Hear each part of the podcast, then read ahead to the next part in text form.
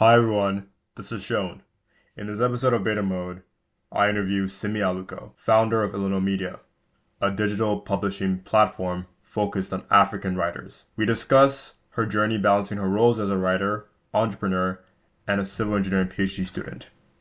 She emphasizes the importance of African literature in authentically representing cultural narratives and its impact on societal change. We hope you enjoy this episode.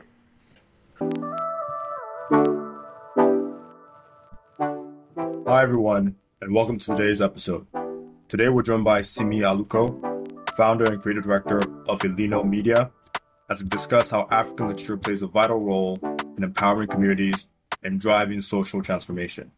Hi, Simi. Welcome to the podcast. Hi, Sean. Thank you for having me. Good to have you here, Simi. First of all, we want to get to know you. Can you tell us a bit about yourself and your background? Yes, sure. So, I'll start by just talking about writing. I started writing when I was a child. I must have been probably five or six, you know, when they start teaching you how to write just a couple of words. But I was really interested in storytelling. And from for as long as I can remember, I was I would sit down on Saturdays and I would write four short stories every weekend. And I eventually continued writing kind of vocationally as a teenager and then in uni I did a theatre studies minor and I did a lot of work with playwriting. And so that's kind of my technical background with, being a writer. I, took a bunch of writing classes and I actually started Illino when I was probably must have been 15 or 16. I was really interested in how art could change the way people think, especially having taken literature, I think in eighth grade, year eight we had to read a bunch of African fiction as well as the British classics. And that's really what made me feel like writing does change society. And that's basically how I got into this space. Okay, cool. I guess in tandem with that, you're also a PhD student, right? Can you tell us a bit about that as well? Because that feels like another part of your life. Uh, there's a creative side to you, but there's also a technical side. So, can you tell us about how you're able to balance these two passions? It's a really good question. I, I love businesses. I love starting businesses. I love working for businesses, evaluating businesses. I do a lot of work with construction tech, construction innovation. I guess all those things come together because it's not really much of a balancing act except for basic time management, which anyone can learn about on YouTube. The real thing that, the real thread that pulls those interests together is I truly believe that everyone should have innovation that looks and feels like them. So with writing, for me, that's African fiction that looks and feels like a certain demographic of people because there's linguistic innovation, innovation in how we tell stories. And then on the engineering side, in civil engineering, my work in that space is really to try and make sure that people feel dignified by the homes they live in, but also tell stories through the homes because buildings tell stories of economic situations, political situations, cultural preferences, as well as what people need in homes. So it all comes together under the thread of people deserve to have innovation that looks and feels like them. And entrepreneurship is just, I think, a way to take a crazy new idea and make the world start to look like that. I think. Can be many other things also. You can make money, so on and so forth. Depends on what you want. But in addition to just having a mind for, you know, where there's money, I also have a mind for entrepreneurship as a space to put your lofty ideas into the world to actually change the way people operate today. Well, that's that's very well said. It feels like you've you sort of merged the artistic and entrepreneurial side to create this business called Illino Media. But why did you want to pursue PhD in the first place?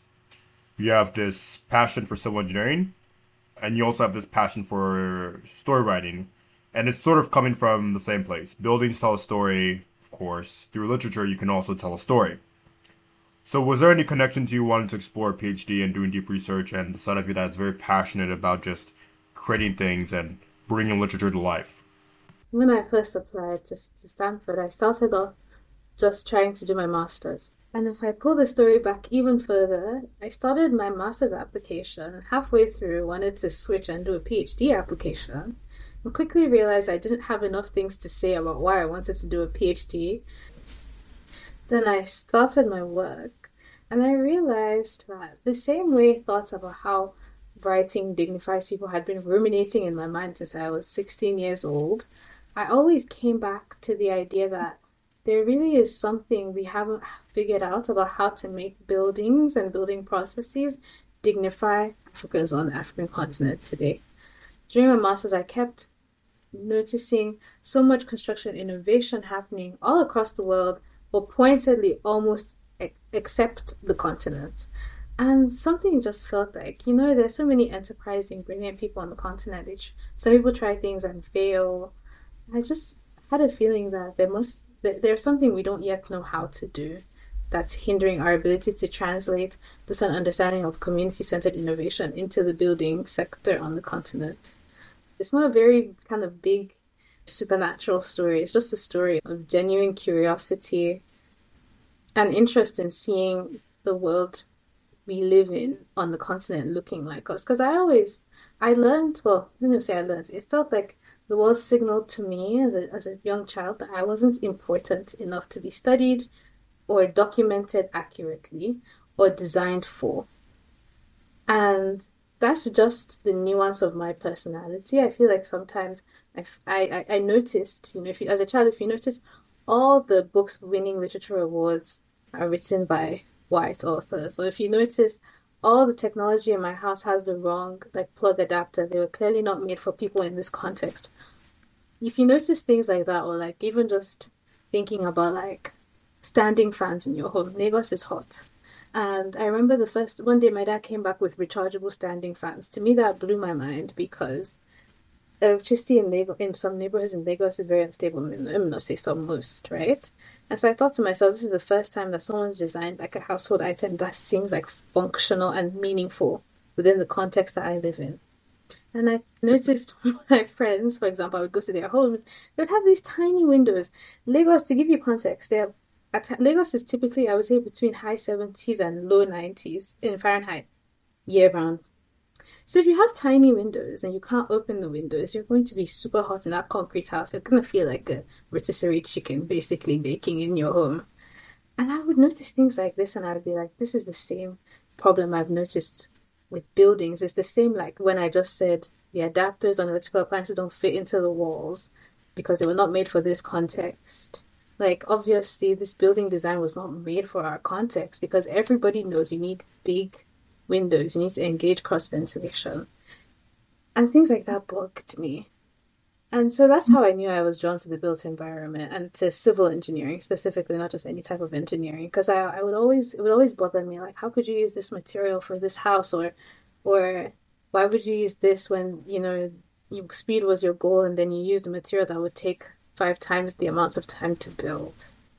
So all these thoughts came together one day when I was doing my masters, and I decided, you know what, might as well just sit down and think about think about them until I feel like I'm satisfied with an answer.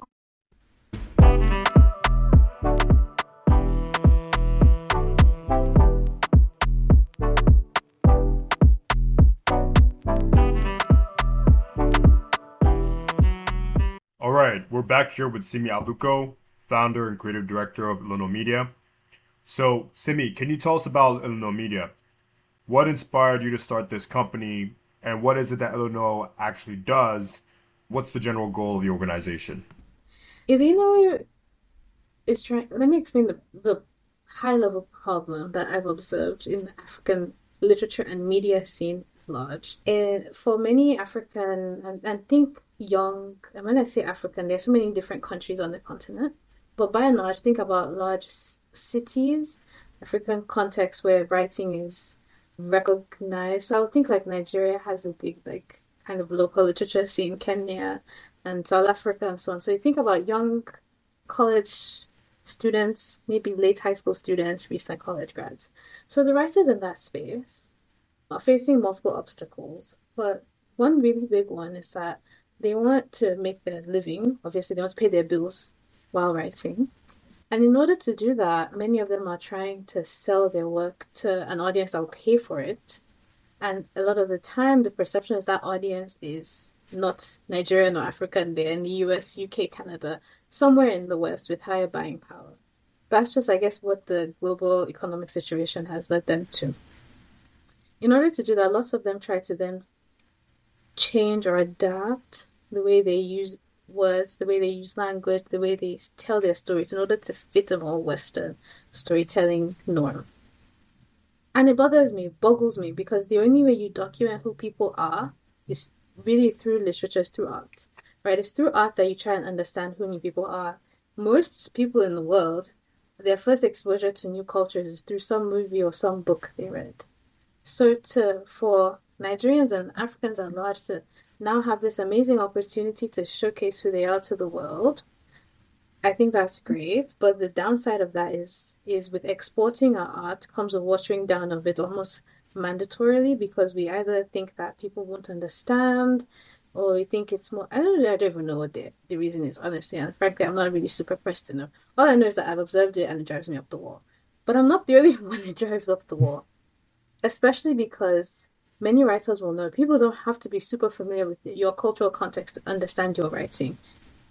There are so many ways you can work around that. And so, what Illino is trying to do is to create stories of people on the continent today that other people can enjoy and access, but that are true to, to people. And when I say true to people, there's no one true Nigerian story or one true Yoruba culture world experience there's a there's a range of cultural experiences. What frustrates me and many other producers in this space is that sometimes people produce art that is not true to anybody. It is like a mixed match of like 10 different people's possible cultures.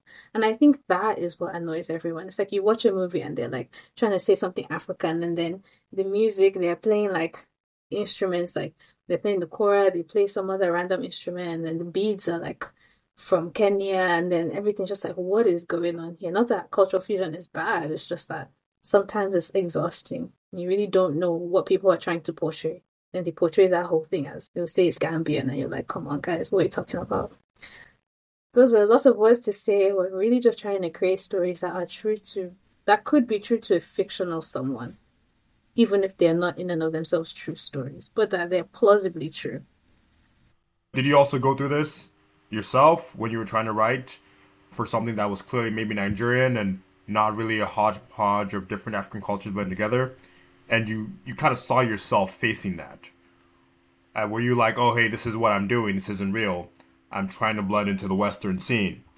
And do you feel like you yourself, you really have to fight against that sort of inclination, just because of where you were growing up in America, or was it always something that you uh, just naturally resisted? Hmm, that's a good question. I actually never had that inclination. Like the thought never came to my mind. Like let me change the way my the dialogue here sits to fit XYZ audience. However, without calling anybody out, honestly, I had one writing teacher as an undergrad who would single out some of the phrasing I would use in, in, in my work. He had a good heart, but he kept saying things like, an American audience wouldn't understand this. Um, now, one day I decided I said I'm not writing for an American audience. Forget about that.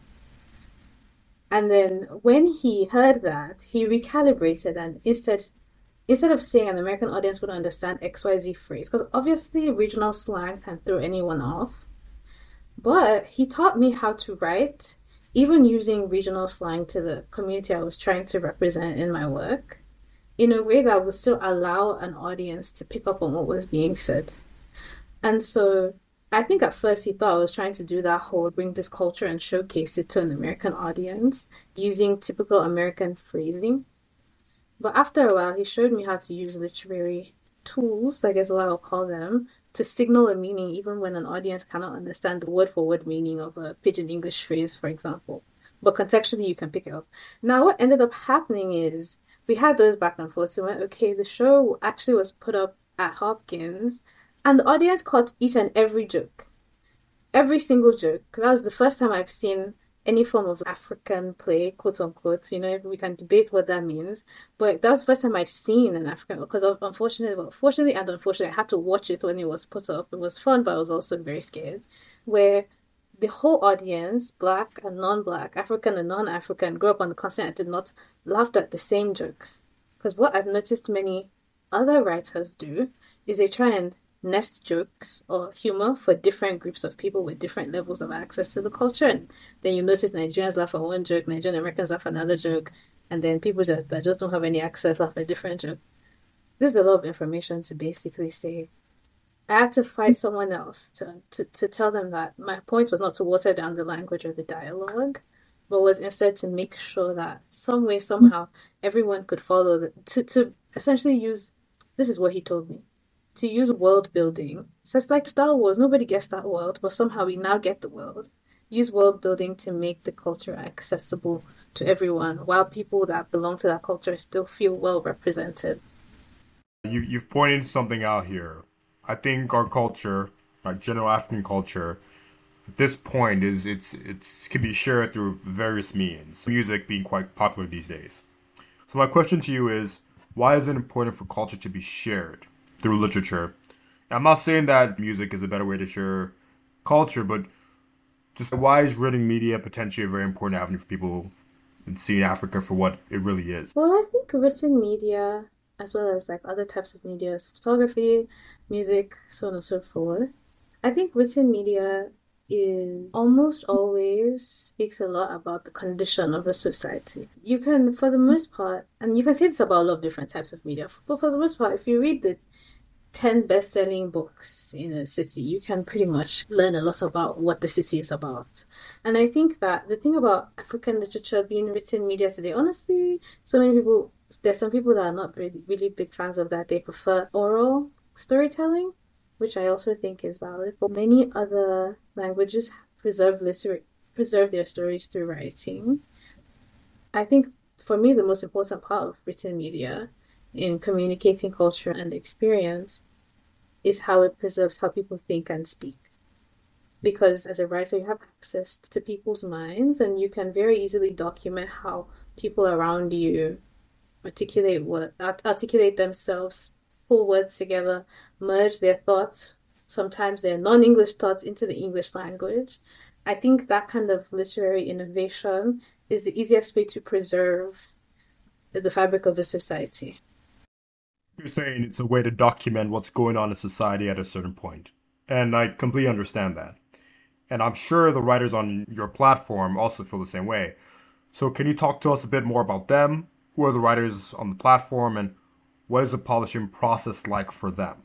Because you guys are a digital publishing company.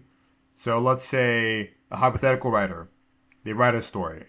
How will they go through the process of writing it and publishing it through Illino?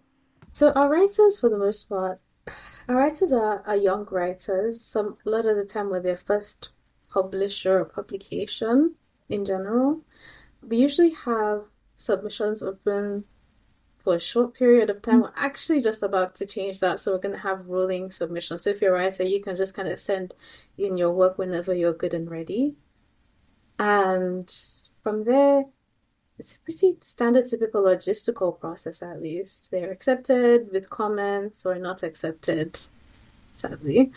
And then we have the thing is though with Illino, unlike some other publishers, we really sit down with every story we publish, which is why we don't publish thousands of stories a year. But we when I say we really sit down, we take three or four three or four individual people sit down and read very carefully each and every word and we mull over the words and we say, oh, this word is strange for the place and time or for the financial background of the speaker and so on and so forth.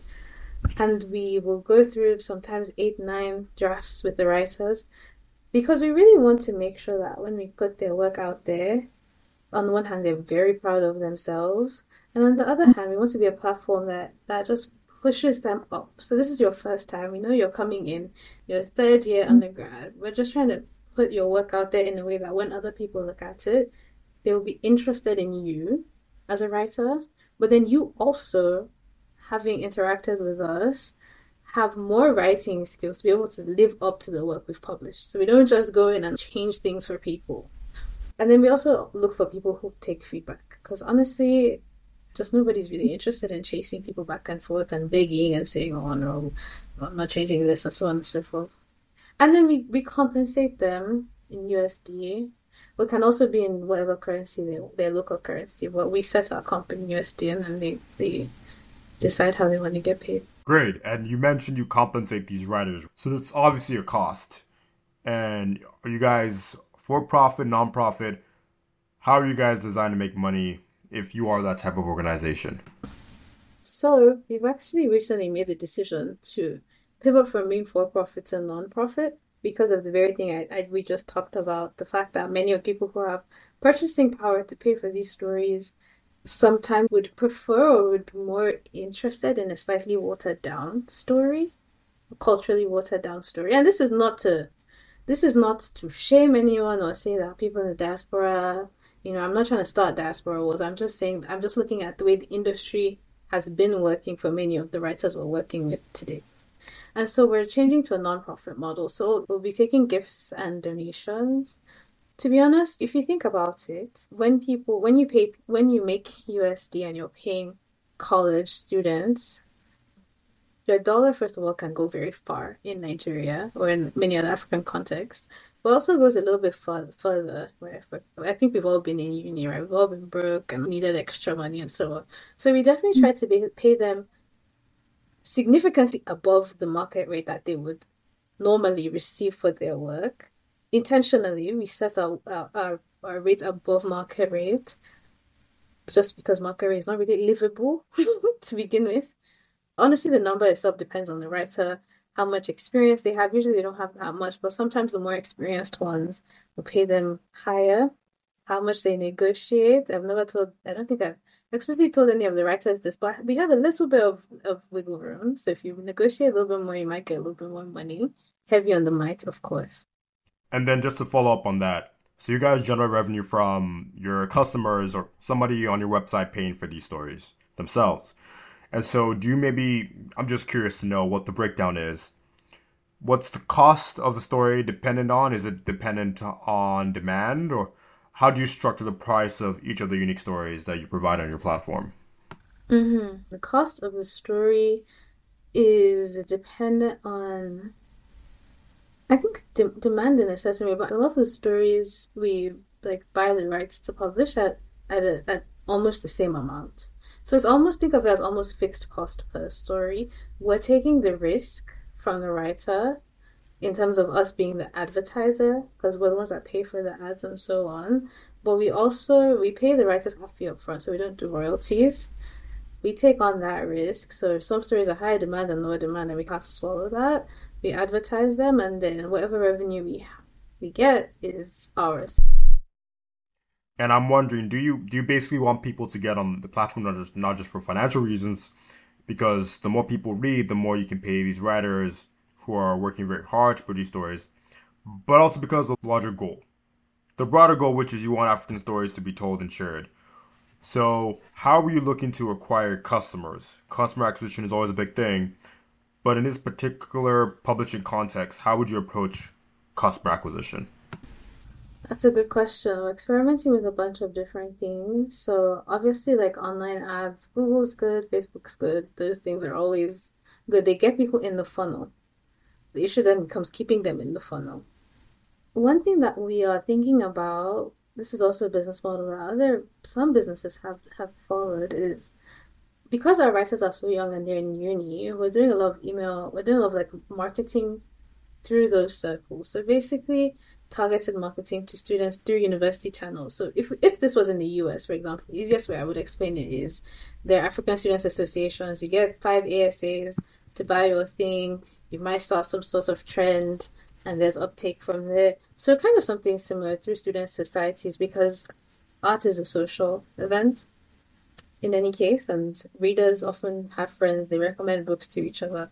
The easiest way to get word of mouth is to go through these very concentrated communities and allow people to weave through. That's the general gist of the model in testing right now. That's the thing about being a young business is that you your models might change. So just diving into the writers a bit, you mentioned that they're located in Africa, geographically, in Nigeria in particular. So where would the readers come from? Do you have the data on uh, where your readers typically are situated? We have a spread. We have a spread. So our writers, just to give you context, I would say 80, okay, honestly 90% of our writers are Nigerian, and maybe 80% of the writers are Nigerian in Nigeria.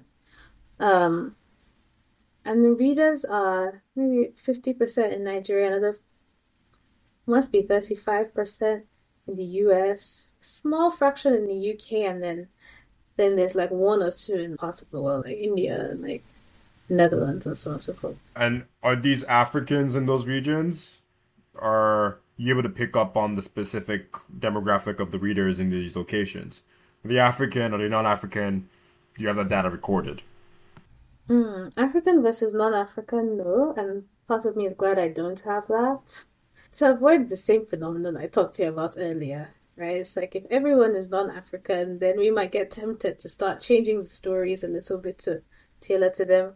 And then if everyone is African, we might start getting tempted to change the stories in order to appeal to a different audience. But there is one thing, there are a couple of behaviors that unify them all. They all read a lot. So they're not like your casual readers. They read every single day. Lots of them read a novel or so relatively quickly. They spend maybe 10 plus hours a week reading. So those are types of demographics we have. Like, what is their reading behaviors? Where do they read?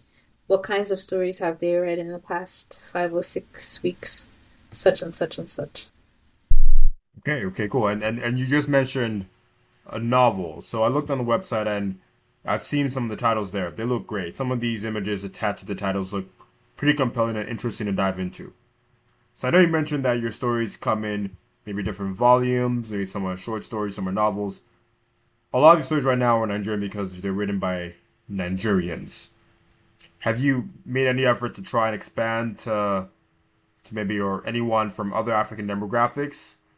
Have they had opportunities to also publish works on your platform? Yeah, yes, for sure. It's honestly on, our minds. But from a strategic point of view, one has to get good at doing something before they try to do everything. And so we're starting with Nigeria because it's, it's what I know. I can vet a story and be able to say, you know what, I don't, obviously, I don't know every Nigerian culture. But if you set a story in Lagos on the island, I'm someone that can say, hmm, this seems like the language, the dialogue seems good and all of that. If you set a story in the middle of Nairobi, I personally just have very limited gauge on whether or not the story is working or whether or not it's true to context. So we're starting from what I know. And as the organization grows, we'll expand to what I don't know with the support and expertise of others who are knowledgeable in that space. So this is actually a familiar conversation that I've had people on the podcast. You really dive into what you're good at and you make sure you maximize in that area, which is going to become your niche and your strength. And then you expand to consider other regions as well.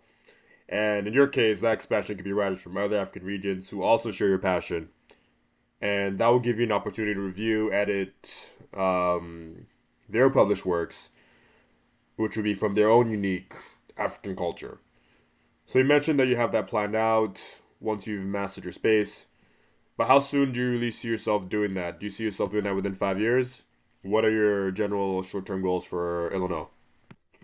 It's, I wouldn't put expanding intentional you know like a, an intentional kind of large scale expansion out of nigeria as as a short-term goal i think our short-term goals right now are to really refine and when i say refine we really to really refine editing process to really refine our story selection process to really kind of because literary innovation is not easy right? To, mm-hmm. re- to really, I guess if I was talking in sort of terms, I would say, well, focusing on the product. Right? You need to focus on your product. You need to deliver value to your users. And once you've kind of got that going and you've created very sticky users, or in our case, sticky readers, then we'll start trying to expand the, I guess, the product creation framework to other contexts. So short term goals in the next, let me say, year and a half or two would be those things. After which after which, I don't see why we would not um, become more serious about expanding outside of Nigeria. Great, great. That's that's good to know. And beyond five years, let's say, let's say we consider that long term. Where do you see Illino Media then? Do you still see yourself as a digital publishing company? Where do you envision taking this within that longer time frame? I think five, well, ten years plus. Um, we would, I think, expand broader than just publishing written work. So there's a, actually a lot of other kind of areas of expertise that we that all the members of our team currently leverage to get our stories published. Like we have, you mentioned the visual art accompanying our stories. We have at this point really good network of, of writers both in on the continent and abroad. So we might get into some like more like visual art spaces. I've been trying my hand at art dealing, for example. So I definitely see that coming in at some point. My I have ex- actually a lot of my writing expertise in theater and playwriting. So I'm just floating ideas. Obviously, I haven't discussed this with, you know, it's not obviously I haven't discussed this, but these have not been agreed to by Illino board of the people working on the on the project right now. But we all have different things that that will pull into it. Will it will eventually just be kind of a larger media space. It won't just be writing. Okay, so clearly the goal is to keep pushing on this, and part of your long-term strategy is to include other forms of media as well. Earlier on, you also mentioned that you want to expand to other genres beyond the ones you're currently focusing on, and you also wanted to get more people on the platform, explore writers from other regions, and that's to complement the efforts you already have in place. And I just want to wish you the best of luck regarding that strategy. Really looking forward to seeing how you progress with this. So, good luck to you and the Illino team.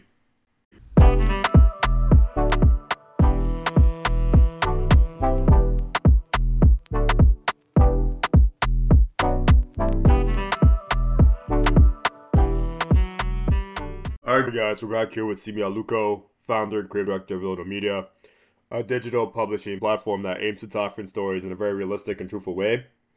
And we've talked to Simi about her background, what she's accomplished with Illino so far, and how they're differentiating themselves from other publishing companies. We also explored their plans in the short and long term regarding Illino Media. Now, Simi, it's clear that you've done a lot. You're currently a grad student and you've had this passion for literature and you've had this passion for entrepreneurship for quite some time, and you're working towards these respective passions through Illino Media. Now, what keeps you going? We really want to dive into how you keep pushing forward. Where do you go for inspiration? What keeps you on track? Not just in terms of Illino Media, but your other endeavors as well, like grad school and your own personal writing. This doesn't sound too cheesy. I don't really need to look for inspiration. The problem I described that got me into Illino, it follows me everywhere. I can never, I can, I cannot like just watch a movie or read a book that's described as African in any way and not just feel a sense of, oh, why did they, why does the dialogue sound like this? Or like, no offense to Nollywood, but there's some modern, modern Nollywood now is trying to be so American. It just like drives me up the wall. And I feel like it sounds, I guess it sounds strange to say I don't look for inspiration, but what inspires me to continue is constantly having to endure the pain of sitting through stories that are supposed to represent me and feeling like I'm gagging and everyone else around me is gagging at the result of how the story came out. Interesting. So you're saying that you're driven by frustration, that this shouldn't be how things are, and that's a fine way to motivate yourself and you're doing something about that frustration. And I think that's what I find particularly inspiring about your story. Whether it's your work through civil engineering and construction tech or through Illino Media, I think that's a huge testament to the kind of person you are. And if that's what you're using as inspiration, then by all means, let it drive you. And I also wanted to ask you one more question before we wrap things up here. In what ways do you see your work with Illino Media contributing to the broader socioeconomic development of, of Africa? Now, take as much time as you want to answer this question. It's not a straightforward question, but be free with your answer and let me know what you think. That's a big question. It's one I've thought about long and hard. Because ordinarily, mm-hmm. in many contexts, people think of art and artistic pursuits as disposable and not lucrative.